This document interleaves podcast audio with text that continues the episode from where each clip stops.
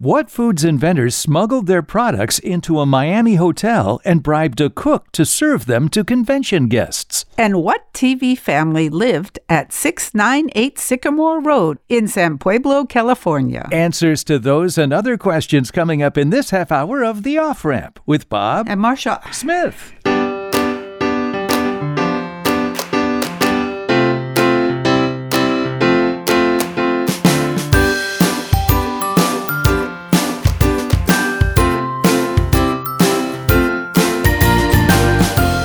Welcome to the off ramp, a chance to slow down, steer clear of crazy, take a side road to sanity, and get some perspective in life with fascinating facts and tantalizing trivia. Well, Marcia, what foods inventors smuggled their product into a Miami hotel? Apparently, they felt they needed to do that. They bribed cooks to serve them to convention guests.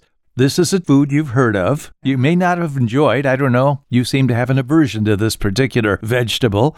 potatoes. And what's the product? uh, s- s- pota- potatoes au gratin. Tater tots. well, you know, I might eat a tater tot or two.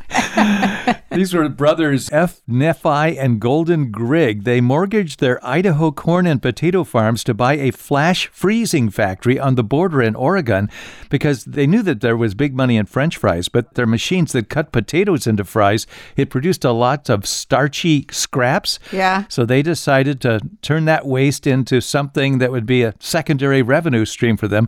And with some new machines, they blanched them, smooshed the leftovers together, and created bite sized bits they called tater tots. Now, the thing about the bribing, that's kind of interesting.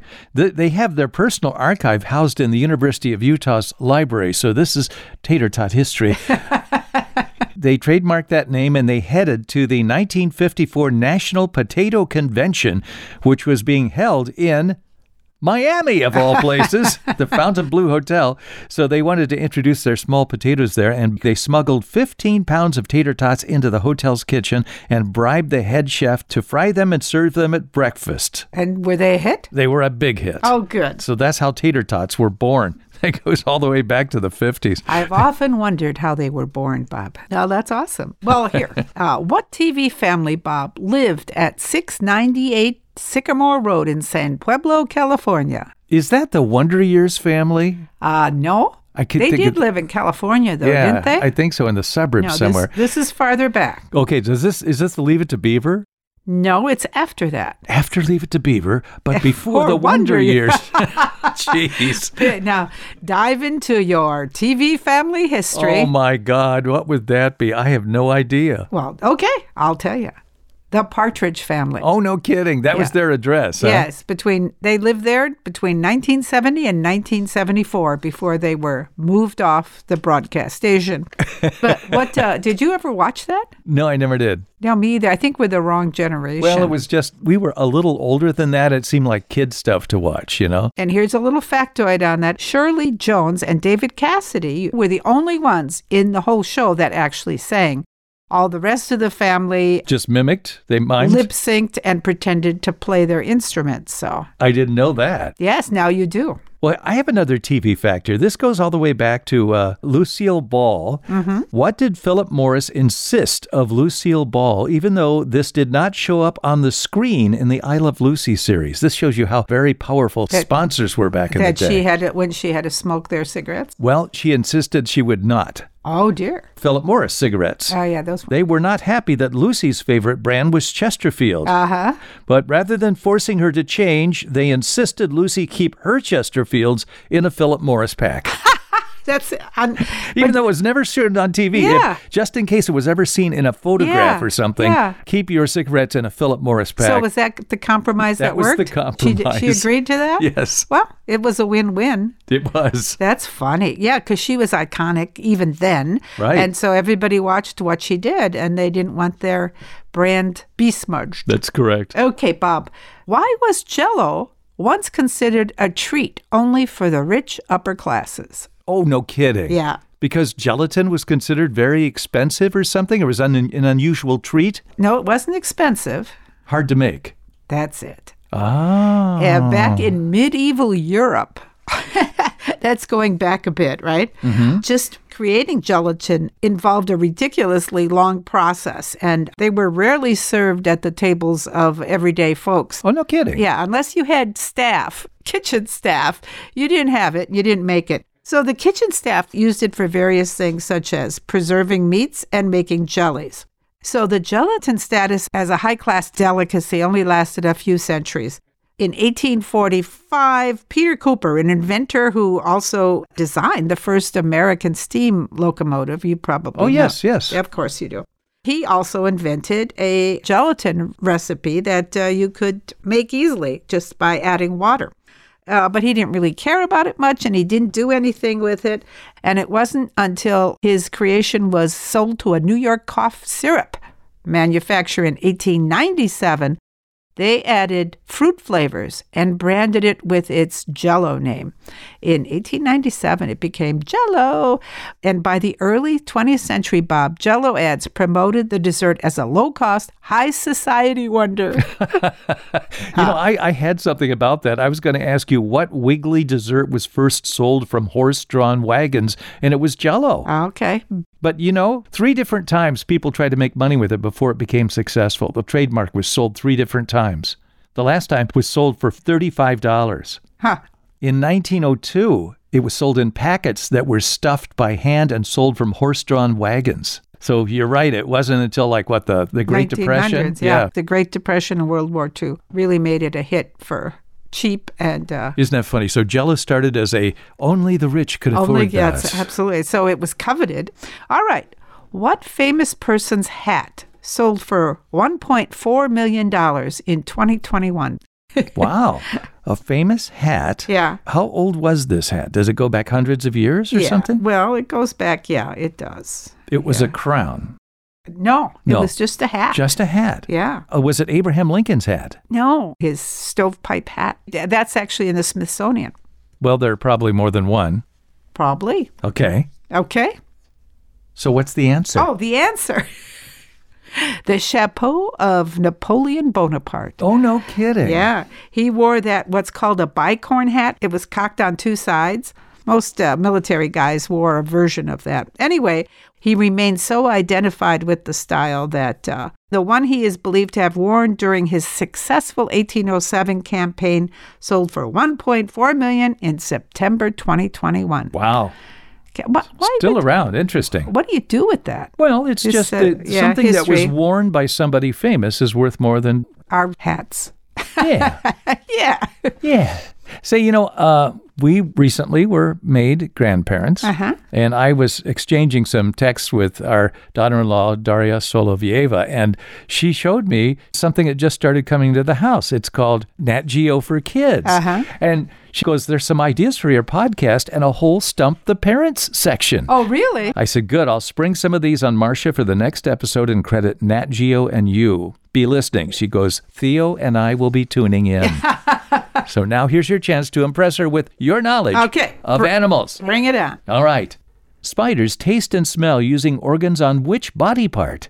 The head, the abdomen, the legs, or the eyes? Spiders taste and smell using organs on Legs. which body part? You're right, legs. Very good. Okay. How is a ghost shrimp like a ghost? It has a see through body, it says boo, it, it lives in graveyards, or it swims through seashells. A see-through body. Yes, you're very good. You got Yes. two of them Uh, right well, there. I have to impress Theo Two here. of Uh, the three. Uh, okay. All right, and then I'll ask you one more. All right. What's a tiny howler? I have no choice. No multiple No, choice. no, tiny Okay. howler. A tiny howler. I'll say. you had it- a howler monkey question sometime Yeah, back. This yeah. is called a tiny howler. Is it a is it a small owl? it's a small animal, but not an owl. Is it a uh, is it a bird? A plane? No. Is it a bird? No, Okay. it's a grasshopper mouse. Isn't that a strange name? Uh, really? Yes. I never heard of that. Now, it's five inches long. It hunts insects, lizards, birds, and other mice, even the Arizona scorpion. But here's why it's called a howler. When it wants to tell other rodents to stay away, it stands up on its hind legs, rears back its head, and makes a high pitched yell, Oh. which has been compared to the howl of a wolf. No kidding. Yeah, a tiny howler. Well, I'll have to Google that. I want to hear that. Those are some fun things Daria sent us from Nat Geo Kids, the October 22 edition. I, I thought those were cute. They are. And Bob, who doesn't need a driver's license or a passport to travel in England? Got to be the queen. That's it. She was the only one that didn't need a driver's license, a driver's license plate, or a passport to travel. Although we knew she could drive because she was Oh, a yeah. mechanic Yeah, during she- World War II. Yeah, she did all sorts of stuff, and she didn't need a passport either. I've got a question on England. Okay. How old is the oldest door in England and where can it be found? Oh, for God's sakes. What do you mean, for God's sake? I don't This is know. important. Yeah, tell me where it is. It can be found where the, all that stuff took place during King Charles's coronation. Where would that be? Is it Westminster Abbey? Westminster Abbey, yeah. Yeah, there is a door there that's been there since uh, 1050 or something like that. I mean, the door's been around that long. They just recently dated it. It's only like six feet tall. It was nine feet tall. That's the oldest door, and it still works. I mean, they still use it, can still open it up and everything. Oldest surviving door from 1050. That means that door was already 16 years old when William the Conqueror invaded England from France. They can even tell what part of England it came from, southeastern England, because of the way they dated it. They call it the dendrochronology. You know, it deals with the rings and so forth. It's a scientific method of dating wooden objects now. Very interesting, very curious. thing. Speaking of the Queen, how did she stun the world, Bob, in 2012 by doing what at the London Olympics? She ran the 500 yard dash, the 50 yard dash. I don't know. And she did it carrying her purse. It was a relay race. That's right. For the lady in waiting, she handed the purse to her, and the race was on. and the race. Uh, This is funny because I went back to actually look at it. It was hilarious. Okay. She acted in a short video segment with Daniel Craig Oh, that's right. in uh, his James Bond. Bond. role. It opened up the Olympics, and there was a clip showing him picking her up at the palace and getting into a helicopter, and they both skydived out of the helicopter to go to the Olympics. Oh, that's So they hilarious. cut from the you know the stunt person going out of the helicopter to her sitting there with her husband. At the Olympics in Back. the same dress. Of course. It was very funny. oh, that's funny.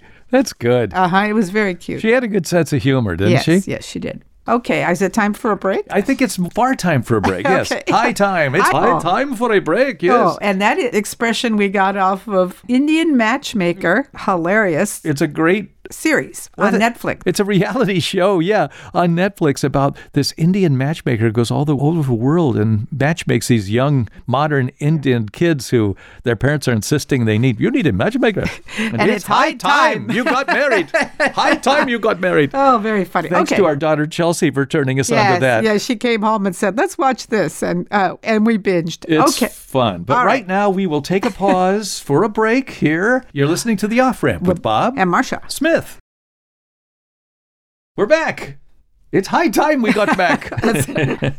You're listening to The Off Ramp with Bob and Marcia Smith. We do this for the Cedarburg Public Library, and it goes out on their internet radio station every week, and uh, we're on all kinds of podcast platforms. So, Marcia, what is the oldest piece of furniture in the United Kingdom that is still used for its original purpose? Has to do with royalty? A guillotine. No, no, no. The Has, uh, oldest the- piece of furniture, in Oh, the furniture. United Kingdom still used for its original purpose.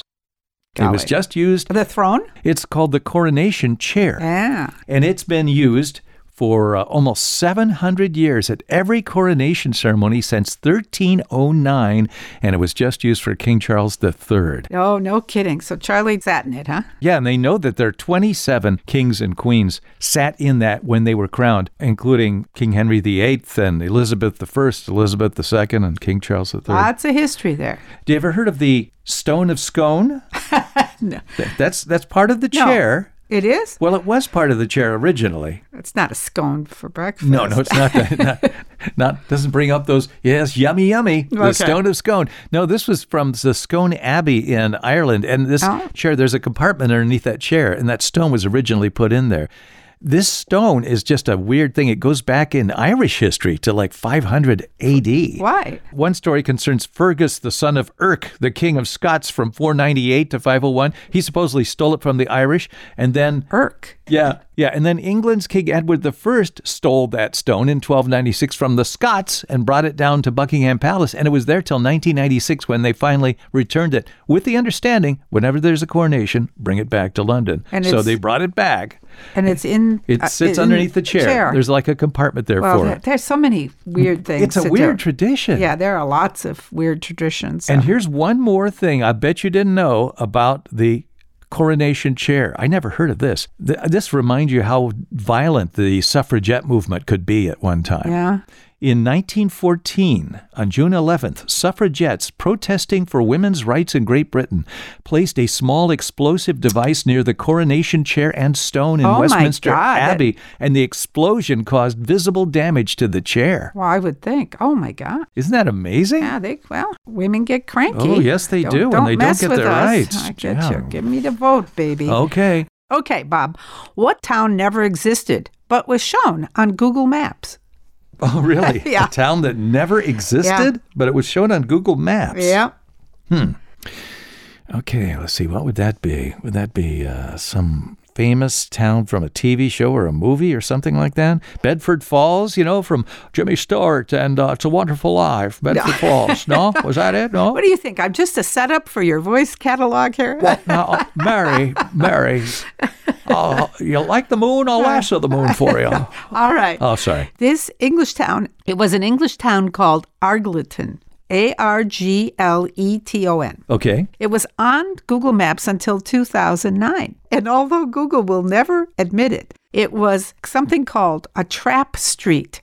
It's a fictitious road by map makers to catch anyone copying their work. Oh, no So kidding. they put in England this fake town, only they didn't do a street, they did a town. The reasoning is simple as it is clever because uh, if you made up something on your map and it was caught on another map, they're stealing your copyright Obviously, infringement. yes, Yeah, Google yes. never admitted to that, but they say mistakes were made. and they, they took it off in 2009. And it became a hilarious thing after that with people who knew about it. They had t shirts that said funny things like uh, New York, London, Paris, Argleton.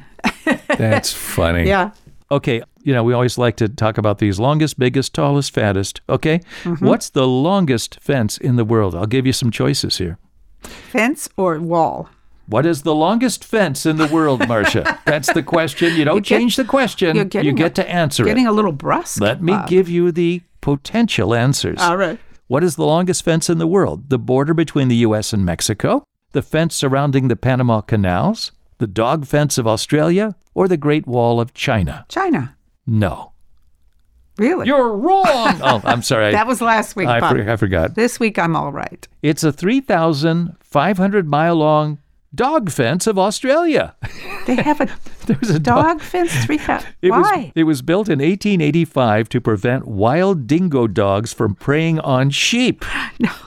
It's a six foot high chicken wire fence, crosses the Australian desert, fencing off the country's southern half. The fence has done more than just keep dingoes out. It's created two very different landscapes with sand dunes mounting with vegetation on the southern side of the fence, while the dingo side is cast with smaller dunes and sparser I'll vegetation. be done. The old dingo dog. So the longest fence in the world is called the dog fence of Australia. I'll be danged.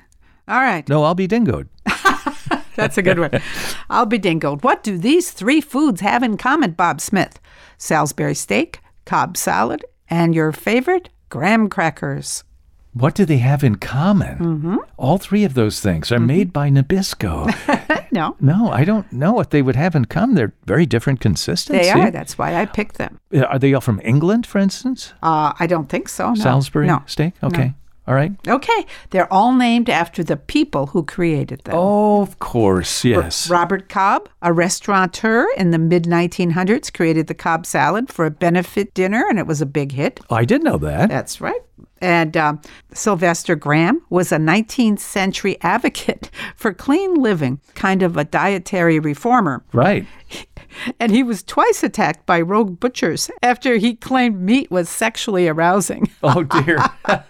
Anywho, he created the graham cracker as a healthy alternative to mass produced bread. yes. Sylvester Graham. And that takes us to Salisbury steak. Who invented Salisbury steak? It was Dr. James Henry Salisbury. He was an early dietitian in the mid 1800s, and uh, he had the idea that soldiers needed more protein and came up with an invention he called the Salisbury steak. Ground beef looking like a steak patty, covering it with gravy and some potatoes, and uh, he fixed their diet tremendously by Hmm. creating the Salisbury steak. Okay. I, remember, I used to eat a lot of those when I was younger. I remember yeah, that. It when I met you, that was your big thing. was not my big thing. It was your big thing. It was not my big thing when you met me.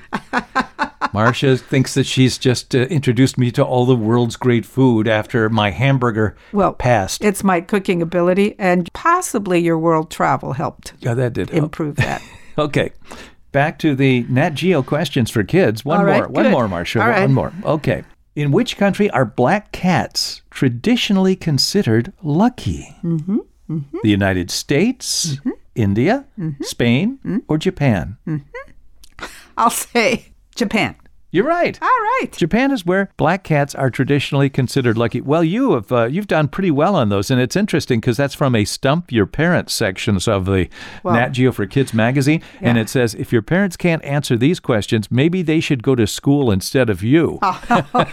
so you, you Well. your grandmother, Well, you you well, answered those. That's right. Granny wins again. Again, Okay. Nat Geo for Kids, great magazine. Yes. Here's a word origin for you. Why do we call a traitor a turncoat? Oh, why do we call it trade? Probably because um, the first traitor, a traitor is a person who changed uniforms, maybe in a, in war, for instance. Is that what it was? No. That seems to make Mm-hmm. sense. it's, it's close to the answer, yeah. so, It- did they change their coats in a uh, diplomatic sense or a legal sense or law? Yeah, and it wasn't a soldier. Here's the story. Okay. Apparently, a former Duke of Saxony found himself and his land uncomfortably situated between the middle of a war between the French and the Saxons. So he had a reversible coat made.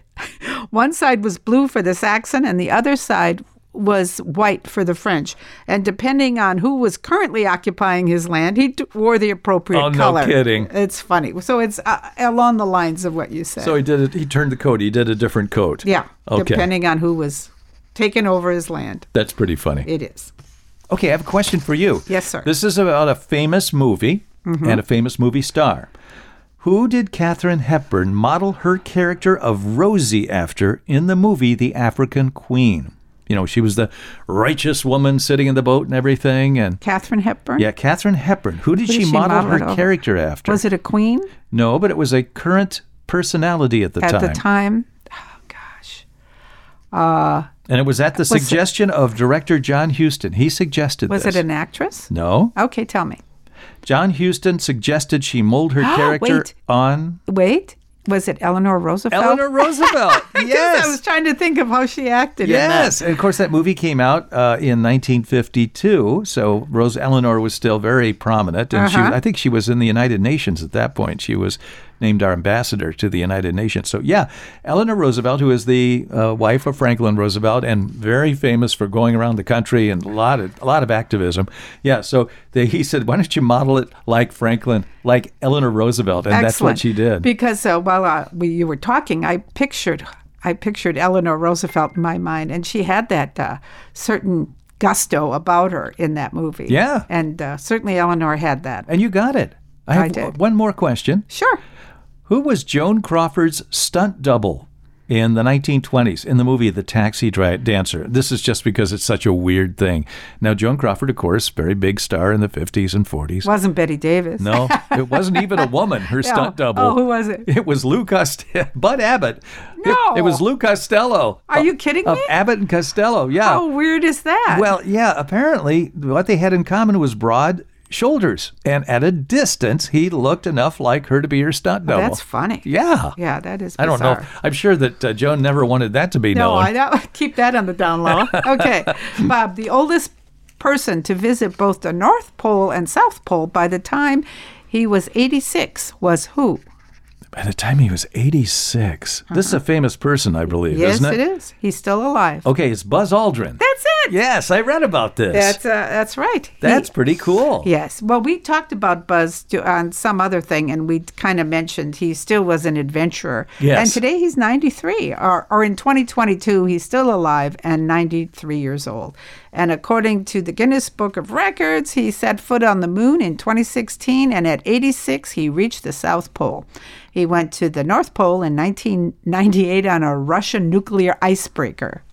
Wow, that's he's interesting. always been the adventurer. okay, Marcia, if you wanted to go to the oldest brewery in the United States, Ah. where would you go? And I'll give you choices Boston, Massachusetts, Pottsville, Pennsylvania, Wall Street, New York, or St. Augustine, Florida.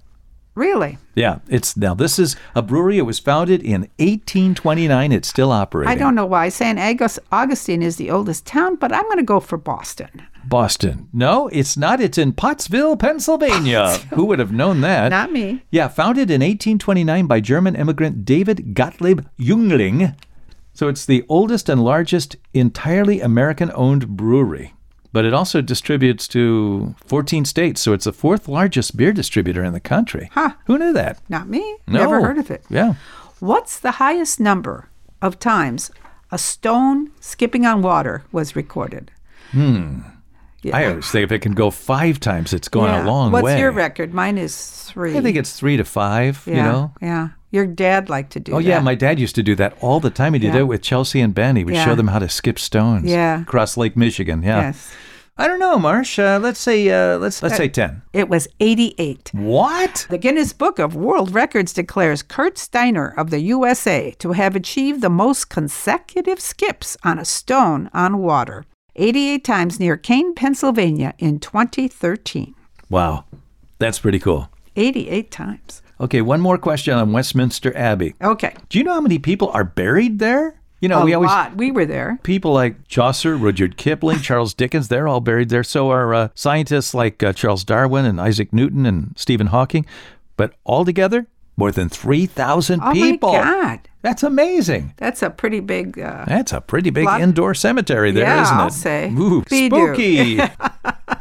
I'm going to wrap it up with a quote from Mark Russell. okay. The scientific theory I like best is that the rings of Saturn are composed entirely of lost airline luggage. That's where they go. That's it. They, I got to go somewhere. I lost two of them there. Gosh, yes. And then there's that place down south where they sell the lost luggage that's been yeah. abandoned, Yeah, basically. yeah. Huh. All right. Well, we want to remind you that if you have any lost questions, you could send them to us by going to our website, uh, theofframp.show, and uh, give me a question to stump Marcia with, just like Daria did there. Daria and Theo listening today to those Nat Geo questions. I'm Bob Smith. I'm Marcia Smith. Join us again next time when we return with more fascinating facts and tantalizing trivia here on The, Off Ramp. The Off Ramp is produced in association with CPL Radio Online and the Cedarbrook Public Library, Cedarburg, Wisconsin.